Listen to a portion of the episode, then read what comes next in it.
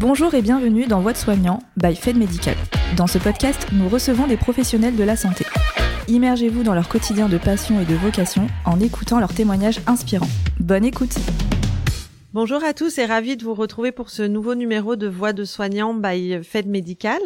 Ce podcast s'adresse à tous les membres de la communauté de la santé et à tous ceux qui souhaitent bénéficier d'informations sur les métiers de la santé. Nous recevons donc des invités issus du domaine qui nous parlent de leur métier et nous partagent leur quotidien. Je suis Christelle Joly, manager exécutif au sein de Fed Group à Aix-en-Provence.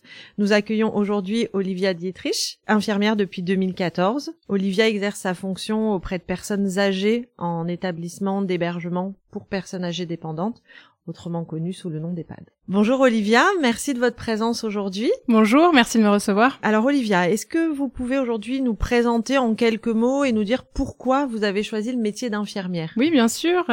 Alors, euh, bah, pour me présenter, je m'appelle euh, Olivia, j'ai 34 ans, je suis infirmière depuis bientôt 10 ans et diplômée de l'IFSI Saint-Vincent à Strasbourg. Pour commencer, je dirais depuis euh, que depuis petite, j'ai vraiment un intérêt pour euh, la médecine et euh, le fait de pouvoir agir sur la maladie, euh, le fonctionnement du corps humain et le soin. J'ai rapidement remarqué que je n'avais pas peur du sang et au contraire que j'avais une curiosité euh, pour les soins notamment avec une de mes amies d'enfance qui est atteinte d'une maladie rare et qui devait du coup bah, se faire des, des, injections tous les soirs et donc elle avait un système de pousse seringue électrique en fait à la maison et c'est vrai que ça me fascinait à chaque fois, quoi. Je trouvais ça génial. Bon, génial entre grosses guillemets, quoi. Mais euh, je trouvais ça super qu'elle puisse euh, justement euh, bah, aider sa condition grâce à ça.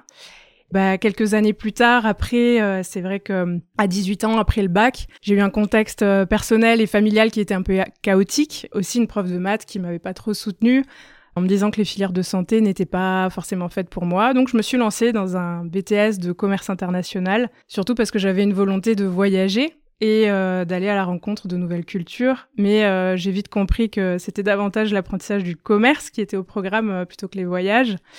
Donc en 2010, j'ai préparé le concours infirmier, je l'ai eu. Et en 2011, je suis rentrée à l'IFSI et, et c'était parti. J'ai finalement vraiment voyagé en choisissant de faire un, tour du monde en 2017 par mes propres moyens et non plus sous l'excuse des études et euh, aussi un voyage en Amérique latine en 2021. Euh, d'ailleurs, par rapport à ça, le métier d'infirmière est vraiment intéressant pour avoir euh, la liberté de réaliser ses projets personnels. Donc, je voulais avant tout un métier qui me permette de comprendre l'être humain dans tous ses aspects, sa complexité, un métier dans lequel les rapports avec les bénéficiaires, les patients, les résidents, comme on les appelle aussi en EHPAD, étaient authentiques et où les gens n'ont pas d'autre choix que de se montrer comme ils sont plutôt euh, qu'un quotidien ben, par rapport au commerce dans lequel on, on, joue un petit peu un rôle, quoi. Souvent dans le but de finaliser une vente. Et euh, je voulais vraiment, du coup, euh, ouais, m'enrichir de la diversité des rencontres, quoi. Et c'est encore le cas aujourd'hui. Après, donc en 2014, quand j'ai été diplômée, j'avais euh, ce rêve de m'installer à Paris. Donc j'ai fait quatre mois de bloc opératoire à Strasbourg et finalement j'ai déménagé euh, avec euh, mon copain de l'époque qui est devenu mon mari aujourd'hui. On s'est installé à Paris et j'ai travaillé au bloc opératoire d'urologie à la Pitié-Salpêtrière. Donc là, c'était vraiment très intéressant parce que j'ai pu comprendre, voir le corps humain sur son aspect anatomique et voir du coup toutes les chirurgies. Enfin, c'était euh, c'était super intéressant. Quelques temps plus tard, j'ai euh, malheureusement euh, été un peu dérangée par l'environnement de travail. Parce que c'est vrai que de travailler en bloc opératoire, c'est assez particulier. C'est un lieu clos où il y a beaucoup de promiscuité, on est en sous-sol, euh, sans fenêtre, à 21 degrés toute la journée. Enfin voilà, c'est une fourmilière. pas convenu? Voilà, c'est ça. J'ai compris que je ferais pas carrière euh, dans ces conditions-là. Et donc suite à ça, c'est vrai que sur un coup de tête, euh, j'ai postulé, j'ai envoyé CV, lettre de motivation dans des maisons de retraite. Je me suis dit, je veux un lieu de vie un endroit où je suis un peu euh, chez les gens, euh, voilà, euh, sans, sans tout ça, sans tout ce côté très médical et hospitalier. Et donc j'ai commencé, on va dire, en EHPAD dans un, une structure associative et euh, contre toute attente, euh, j'ai vraiment adoré. Ok, super. Merci pour cette présentation euh, riche et détaillée. On sent qu'il y a eu un vrai travail d'introspection hein, qui vous fait prendre aussi conscience que ce métier, c'est celui qui vous correspond aujourd'hui et ouais, tout à fait. Exercer. ok, super. Donc aujourd'hui, vous travaillez en EHPAD. Est-ce que vous pouvez nous présenter votre quotidien auprès des personnes âgées, justement, que vous prenez en charge? Oui, en fonction de la, de la région, comme j'ai commencé à Paris, euh, j'ai remarqué que là-bas, on travaillait en 12 heures. C'est vrai qu'après, quand je suis revenue quelque temps en Alsace, euh, bah là-bas, c'était des journées de 8 heures. Donc, en fonction de la région, ça va être 8, 10 ou 12 heures. D'accord. Et actuellement, donc, euh, à Aix-en-Provence, je commence ma journée à 7 heures et je la termine à 19 heures. Donc ça fait des longues journées, mais euh, voilà, qui sont euh, regroupées après par grandes semaines, petites semaines pour la partie un peu euh, technique. Donc au cours de ces journées, je prends en charge une quarantaine de résidents qui sont répartis sur un étage ouvert pour des personnes âgées. Donc en majorité, elles ont plus de 85 ans maintenant en EHPAD. Elles sont dépendantes pour les actes de la vie quotidienne, polypathologiques, et elles présentent des troubles moteurs et cognitifs. Dans un deuxième temps, je m'occupe aussi, euh, enfin en même temps, d'une unité euh, de vie protégée, ce qu'on appelle euh, les UVP ou les UP, pour les personnes déambulantes qui souffrent de maladies neurodégénératives, apparentées à la maladie d'Alzheimer par exemple, de troubles cognitifs ou du comportement. Donc mon rôle en tant qu'infirmière, dans un premier temps, c'est d'évaluer, surtout en collaboration toujours avec les aides-soignantes qui sont très présentes dans ces structures, les ressources, les capacités et les besoins du résident pour adapter au mieux mon intervention. Et c'est vraiment ça qu'on définit comme le niveau de dépendance en fait, euh, qu'on évalue après euh, par une grille euh, agir et qui permet de classer le niveau de dépendance de 1 à 2 jusqu'à 5, 6, donc de peu dépendant jusqu'à très dépendant. Ça, c'est quelque chose que vous, que vous évaluez aussi avec les familles? Oui, tout à fait. En fait, grâce aux familles qui souvent sont là lors de l'admission du résident, la plupart du temps, et, c'est tant mieux d'ailleurs. On arrive à mieux comprendre l'histoire du résident, euh, son histoire de vie, ce qu'il a amené ici, mais aussi euh, ses ressentis, les liens qu'il peut avoir euh, bah, avec les différents membres de, sa famille, les personnes qui l'entourent, et ses habitudes, c'est-à-dire vraiment de faire la, bah, le, questionnaire à la manière d'un diagnostic infirmier le fameux diagnostic euh, selon les 14 besoins fondamentaux de Virginia Anderson. Alors ça, ça m'a fait replonger euh, dans des souvenirs de, de cours. ouais, voilà, c'est ça. Parce que bon, on le fait pas aussi formellement, mais c'est un peu ce qu'on fait euh, quand même sur le terrain. Et quel est l'objectif du coup pour chaque résident?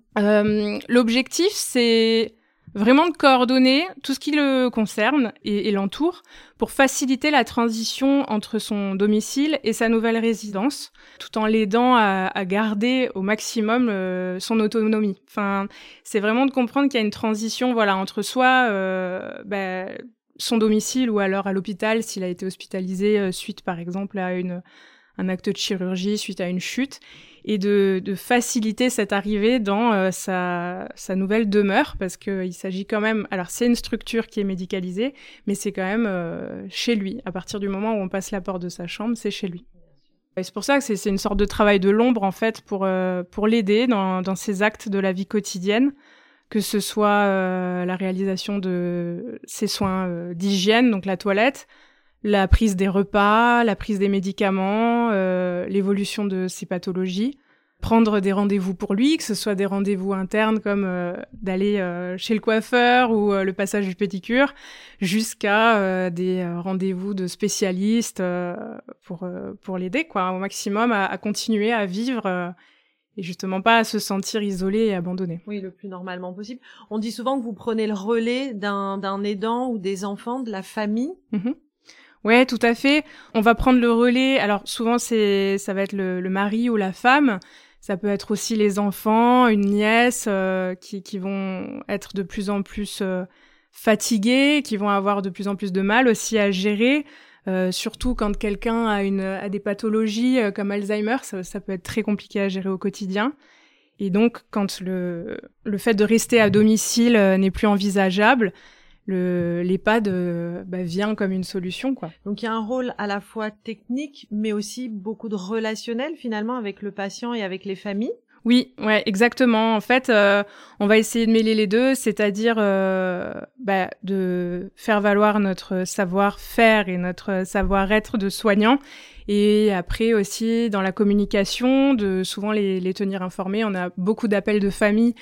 C'était notamment le cas en période de Covid voilà, quand euh, ils pouvaient pas forcément se voir, on, faisait le relais euh, par téléphone, euh, des fois par mail, quand on a des, des cas où les enfants euh, vivent à l'étranger, par exemple. Au quotidien, qu'est-ce que ça suppose pour vous en tant que soignant? Hum, je dirais que ça demande de brancher son cerveau euh, en mode préventif et, et d'accompagnement plutôt que curatif et d'évaluer les signes cliniques des résidents pour prévenir, euh, par exemple, les, les, décompensations de pathologies présentes, donc euh, d'insuffisance cardiaque ou rénale, par exemple, et aussi de, prendre en charge des, séquelles suite à des maladies comme l'AVC ou l'infarctus du myocarde, et d'éviter les, rechutes. C'est euh, à chaque prise de poste, en fait, d'écouter les transmissions pour apprécier euh, l'évolution de l'état de santé des résidents, repérer les signes cliniques alarmants, coordonner ensuite la prise en charge avec les médecins et euh, s'assurer du suivi de la bonne prise en charge du résident. C'est vraiment ça, euh, plutôt que d'être dans une logique de on va euh,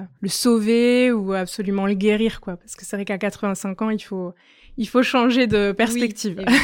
D'accord. Donc par exemple, sur une apparition d'une plaie, vous allez valider quoi plutôt une localisation? Comment vous allez traiter? C'est vrai qu'on va essayer de repérer euh, toutes les petites choses euh, qui vont évoluer ou qui vont apparaître. Euh, bah, dans le cas d'une plaie, comme vous disiez, euh, souvent c'est l'aide-soignante qui va nous dire, bah, au moment de la toilette, j'ai repéré que voilà, Monsieur Intel avait quelque chose à la jambe qui me paraît bizarre.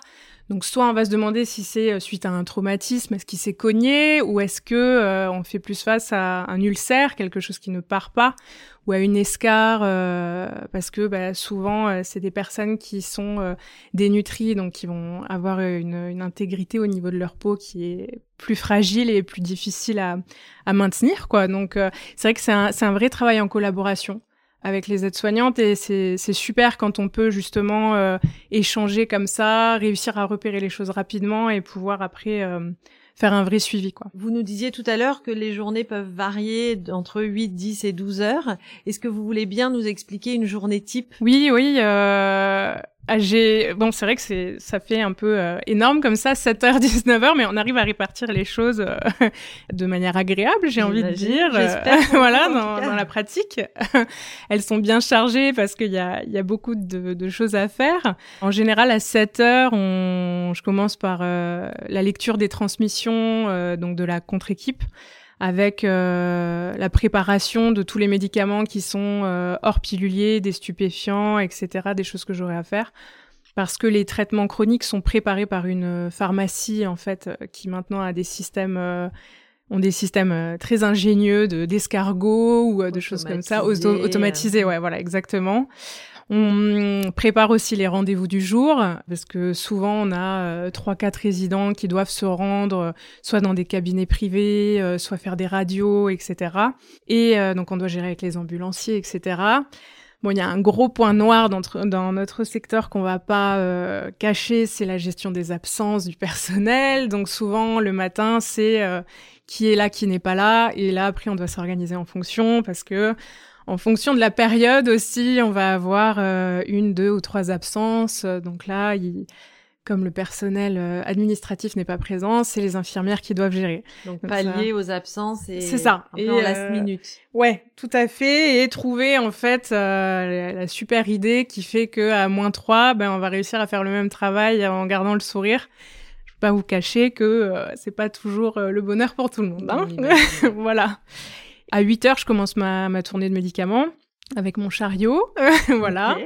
Et euh, j'aide, euh, j'essaye d'aider au maximum à l'installation des résidents puisqu'ils viennent de finir leur nuit, donc on les réveille, on les installe, euh, en, enfin en demi-assis, euh, assis pour ceux qui peuvent dans, dans leur lit ou, ou, ou, devant la table, mais dans la chambre en général pour le petit déjeuner. D'accord. À 10 heures, on fait un point, souvent avec le médecin coordonnateur. Alors, ça dépend des établissements parce qu'ils sont pas là tous les jours forcément. Et on essaye, euh, enfin moi j'essaye de gérer les besoins des aides-soignantes aussi euh, qui m'ont relevé euh, donc des soucis ou des choses à voir quoi pour vraiment après pouvoir en parler aux médecins traitants. je réponds aux appels des familles, de la pharmacie, enfin bon tout ça est, est, fait avec un téléphone à la poche qui sonne régulièrement. On imagine. voilà. à 11 heures je vais faire une tournée de pansement Et euh, à 11h30, en général, on a euh, un moment de transmission inter-équipe. Et euh, j'en profite après pour préparer les médicaments de midi et ceux du soir. À midi, je redistribue des médicaments. Il y a une grande partie de distribution de médicaments, on va pas se le cacher. et je, je, surveille aussi euh, l'appétit et euh, des résidents et bon les éventuelles fausses routes parce que c'est quand même un, un, risque majeur en, en EHPAD. J'enchaîne à 13h avec la gestion administrative des rendez-vous, les commandes de matériel, enfin etc. J'essaye de prendre un temps pour euh, écrire mes transmissions de ce que j'ai fait le matin. Et enfin à 14h30, j'ai une pause. voilà. Bien mérité. Oui. Et euh, à 16h, en général, quand je reprends, j'essaye de continuer donc les pansements, m'organiser avec les aides-soignantes pour le, ouais, m'organiser pour les repas, pour, euh, pour voir qui peut manger en salle à manger, qui a besoin de, de s'installer euh, déjà euh, au lit. Et vers 17h45, je refais une distribution de traitements pendant le dîner. Et à 18h30, euh, là, je peux préparer les traitements de nuit, refaire des transmissions écrites et faire mes transmissions à l'équipe de nuit qui va prendre la suite à partir de 19h. D'accord, donc des journées bien rythmées Oui. Ok, super. C'est ça, parce que ça, ça prend pas forcément en compte aussi les urgences et euh, quand on vous appelle pour dire oui, il y a une chute ou euh, voilà, des, des, choses imprévues. Mais bon, on aime bien aussi l'imprévu. Ils viennent s'ajouter. voilà, okay. c'est ça. Super. Aujourd'hui, donc, vous accompagnez également des patients qui sont en, en, en, fin de vie, en soins palliatifs. Quelles sont les spécificités de cette prise en charge? C'est vrai que quand euh, un patient va se dégrader ou quand il présente un syndrome de glissement, comme on dit, ou euh, qu'une maladie dont il est atteint euh, s'aggrave, on le prend plus en charge de manière curative, mais palliative. C'est vrai qu'on va l'accompagner du, du, mieux possible euh, à, la, à, la, mort, en le soulageant euh, un maximum de ses souffrances et en limitant l'inconfort qu'il peut ressentir et en cherchant à respecter au mieux ses besoins et ses valeurs. Alors il y a une partie technique euh, avec des soins euh, physiques comme le fait de préserver l'intégrité de sa peau en cherchant par exemple à faire euh, des toilettes un petit peu plus euh, douces et alors dans la mesure du possible prendre son temps hein, et, euh, et l'aider par des effleurages, des latéralisations euh, régulières, le fait de le faire changer de position pour euh, limiter l'apparition d'escarres, de l'installer de manière confortable dans son lit avec des coussins de positionnement. Enfin, c'est vraiment de chercher à, à ce qu'il soit bien malgré la, la situation qu'il traverse. Et il y a hum, aussi une partie euh, d'administration de traitement antalgique pour euh, pallier, euh, en fonction de l'évaluation des douleurs, justement à, bah, à ces, ces, inconforts ressentis. On garde aussi une grande partie de soins techniques, donc de, de réfection de pansement de plaies qui étaient déjà présentes, ou bah, en fonction de ce qui présentait, de sondage urinaire pour l'aider à l'élimination, de nutrition entérale s'il ne parvient plus à se nourrir normalement entre guillemets et on, fait une aide aussi une évaluation à l'alimentation. Donc euh, et la dernière partie c'est la partie euh, plutôt bien-être qui consiste à adapter au mieux euh, l'environnement du patient par euh, la musique par exemple la diffusion d'odeurs qu'il pourrait apprécier du toucher et euh, euh, je sais que j'avais un patient là qui, qui, me vient en tête qui aimait bien le, le chocolat. Euh, on essayait de temps à autre de lui mettre un petit carré de chocolat sous la langue pour que ça fonde et qu'il ait une euh, voilà un goût agréable. Euh, oui, bien sûr. Au quotidien, euh, parce que c'est très médicalisé quand même tout ça. Oui, ce que vous disiez, il y a le côté technique et il y a le côté bien-être. Si on peut améliorer comme ça, ça. un peu la fin de vie, on le fait. À quel moment on décide de la prise en charge palliative d'un patient? Ah, C'est tout, c'est ça, c'est vraiment un aspect comment comment dire, assez euh, subtil, parce que euh, déjà on le décide pas seul. On peut pas se dire un beau matin, euh, bon allez on arrête tout et puis euh, en tant qu'infirmière je décide que ça. Oui, il y a une consultation. Complètement et euh, souvent la, situation malgré la prise en charge curative euh, se dégrade. On voit bien que ce qui est mis en place ne ne marche plus et donc on va décider de faire une réunion de concertation pluridisciplinaire avec l'équipe de l'EHPAD, donc le médecin coordinateur, le médecin traitant, l'IDEC, l'infirmier coordinateur et l'ensemble des paramédicaux. En fait, plus il y a de professionnels de santé autour de la table et plus on peut euh, donner son avis et essayer vraiment de, de trouver euh, un accord. Et surtout euh, la famille, en fait, qui, euh, elle, a, a, connaissance et conscience des directives anticipées qui sont euh, remplies à l'admission en EHPAD et la désignation de la personne de confiance qui va nous aider à aiguiller ce choix quoi. OK. Aujourd'hui, combien de patients vous avez en charge en moyenne euh, au quotidien? Alors, j'ai euh, une quarantaine de patients, ce qui est euh, bizarrement un luxe. Je sais que dit comme ça, c'est c'est bizarre. Mais dans d'autres établissements, je m'occupais de 75 à 80 patients seuls. Donc euh, ça fait très peur au départ, mais c'est vrai que quand on s'organise, il euh, faut vraiment être très organisé, on, on y arrive. Mais euh, dans cette euh, masse, j'ai envie de dire, de, de, personnes à prendre en charge, euh, les soins palliatifs, malheureusement, ne peuvent pas être faits correctement parce que on, imagine bien que ce soit 40, 40 patients qui ont besoin d'attention, qui ont besoin de temps. Et là, euh, c'est vrai que de, de pouvoir mettre, bah, comme je disais avant, des, des soins de bien-être en place, euh, franchement, on, on, peut oublier. Donc euh, c'est ça qui pêche un peu quoi. D'accord, ça devient parfois compliqué. Alors ça me fait une transition toute faite sur ma prochaine question. L'EHPAD est souvent au cœur des polémiques, hein, ce qui entache aussi l'image de, de, la gériatrie en général. Quel est votre regard sur ce sujet? Ben, je commencerai par demander si de manière générale euh, les journalistes ne sont pas plus friands de scandales que de bonnes nouvelles parce que euh, j'ai beaucoup entendu parler de scandales au niveau des EHPAD. Alors forcément, c'est euh, le lieu idéal pour en, pour en faire plein. Et je, je ne sous-estime pas ce qui se passe aujourd'hui dans les EHPAD en France. J'avais d'ailleurs exploré cette question quand j'avais euh, rédigé mon mémoire euh, lors de mon master en gestion des établissements de santé en 2017, j'avais justement pour idée en fait de me plonger dans le fonctionnement des EHPAD et de, comprendre euh, leur financement, le, le, pourquoi du manque chronique de personnel, enfin voilà, ces conditions de travail si particulières. Et j'ai remarqué que le, le, manque de personnel, les cas de maltraitance euh, avérés, euh, mais qu'il n'était pas forcément plus catastrophique en EHPAD que euh, dans le milieu hospitalier, par exemple, ou euh, dans celui du handicap. La maltraitance, euh, elle existe, mais elle existe aussi en service. Quand vous devez faire attendre, par exemple, un, un patient 45 minutes pour aller aux toilettes, ou qu'on vous dit qu'il faut attendre 6 heures aux, urgences, je pense que c'est aussi de la maltraitance. C'est de la maltraitance. Et selon vous, comment on, on vient finalement à cette maltraitance? Ben, c'est pour moi le, le, système de santé en général qui peut devenir maltraitant quand les budgets et le personnel sont ins insuffisants pour faire un travail de qualité. Je pense que personne se lève un matin après avoir choisi euh, d'être soignant par vocation ou par euh, reconversion ou voilà tout simplement parce qu'il a envie et décide qui va maltraiter une personne âgée dans le besoin. Je pense qu'il n'y a aucun humain qui décide sciemment de se dire je vais maltraiter quelqu'un. Je pense que ça fait suite toujours à des situations de bah, à force de courir euh, pour s'occuper de, de, tous les patients, sachant qu'on manque de temps pertinemment, qu'on commence son service en étant déjà en retard. Euh, moi, ça m'est déjà arrivé d'avoir cette sensation de prendre mon poste à 7 heures et de me dire je suis déjà en retard en fait. Donc euh, c'est vrai que c'est ça, ça peut être vraiment euh, handicapant. Et euh, malheureusement, on va, on va bâcler notre travail et on va euh, bah, bâcler la mission première euh, qui est d'accompagner en préservant l'autonomie et en, en mettant en, en, premier lieu l'humain. D'accord. Donc il y a une logique de, de, tarification, de rentabilité, si je peux utiliser ce terme.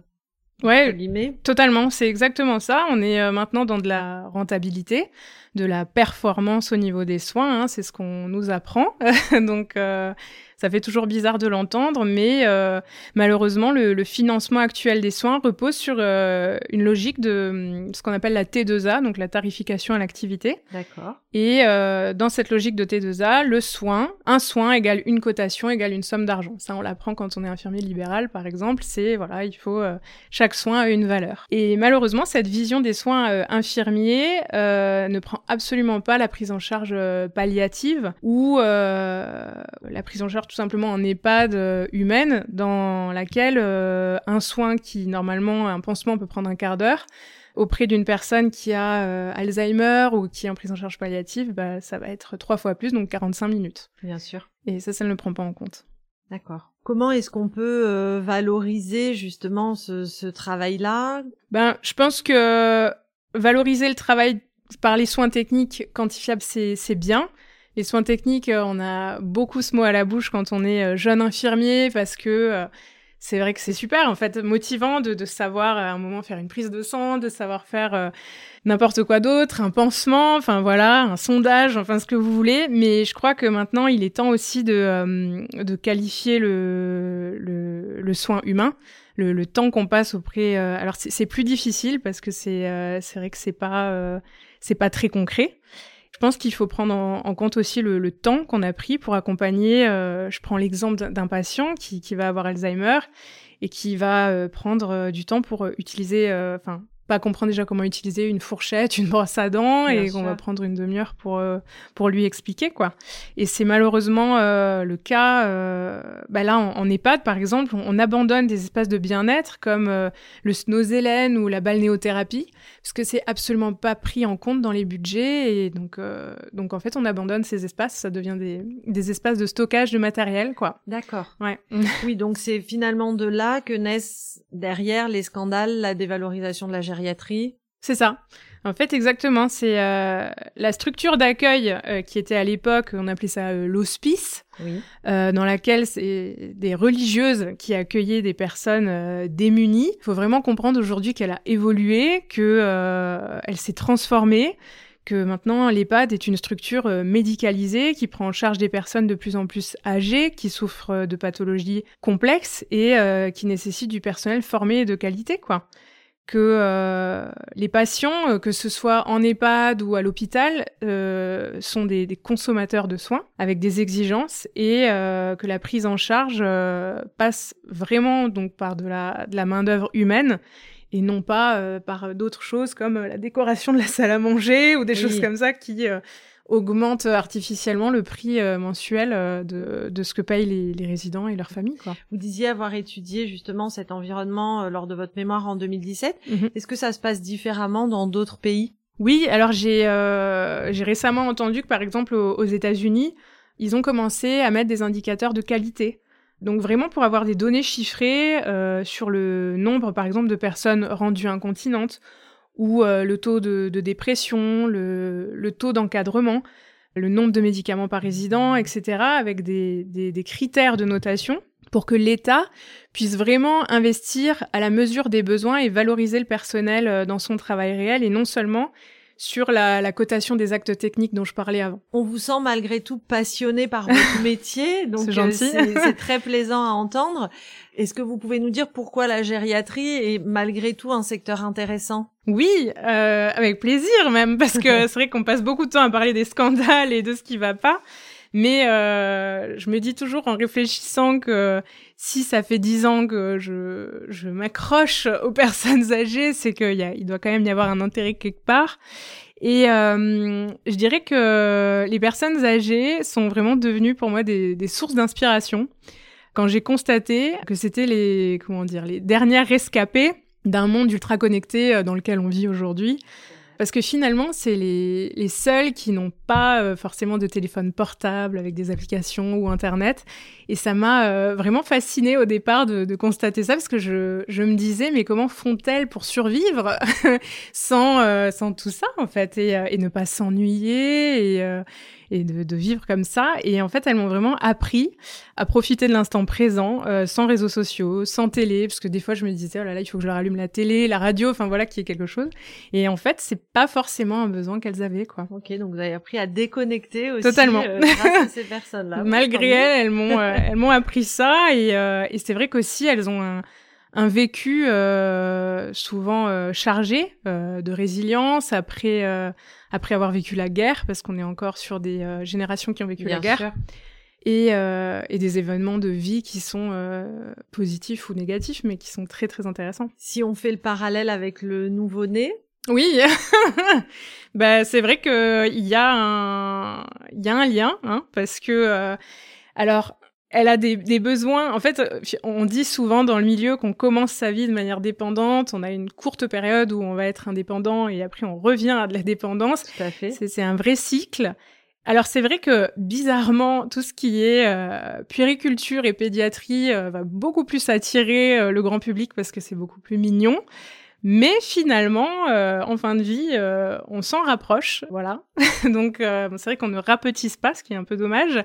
Mais euh, c'est marrant parce que pour les, les jeunes enfants, on explore euh, de plus en plus toutes les pistes pour euh, éveiller au mieux nos, enfants et je pense que ça serait intéressant de faire pareil pour nos anciens. On connaît euh, les émissions comme La Maison des maternelles, voilà, qui, qui parlent des enfants, mais pourquoi pas une, une maison des anciens, voilà. Bonne idée. Je suggère. ok, super. Dernière question, qu'est-ce que vous pourriez conseiller justement aux plus jeunes qui souhaitent s'orienter vers le métier d'infirmier? Ben, je leur euh, conseille avant tout euh, de le faire avec euh, conviction et curiosité intellectuelle. Je dirais que le métier d'infirmier, il est passionnant, il est franchement, il est, il est magique et il permet de voir des choses que d'autres métiers ne permettent pas de voir. Voilà, quand j'avais parlé du bloc opératoire au tout début, moi je me, je me trouvais chanceuse de pouvoir voir l'intérieur d'un corps humain quoi à 8 heures du matin. et c'est pour ça que je, je leur suggérerais d'être à la fois rigoureux dans l'apprentissage de la théorie médicale, parce qu'il y a une grosse partie euh, théorique quand même, et euh, dans les soins techniques aussi, qui, qui méritent d'être travaillés, que ce soit à l'IFSI ou en stage, de travailler sa dextérité, son aisance, et euh, de se nourrir un maximum des rencontres de, de professionnels et de patients. Super. Merci beaucoup Olivia d'avoir accepté notre invitation. Bah, grand plaisir. On sent euh, toute votre passion et tout votre engagement euh, dans le métier, donc ça nous a permis voilà de d'en découvrir un peu plus et on est ravis de cette découverte et de ce partage avec vous. Bah, merci beaucoup. Moi, ça m'a permis de revenir sur euh, dix ans de pratique et de me poser des, des questions qui me donnent encore plus envie d'évoluer dans ce métier. Donc c'est très gentil. Merci pour votre écoute. Nous espérons que ce temps de partage vous a plu. Abonnez-vous pour plus d'histoires professionnelles et de témoignages enrichissants. Suivez-nous sur LinkedIn et retrouvez nos offres d'emploi sur notre site carrière fed-group.fr.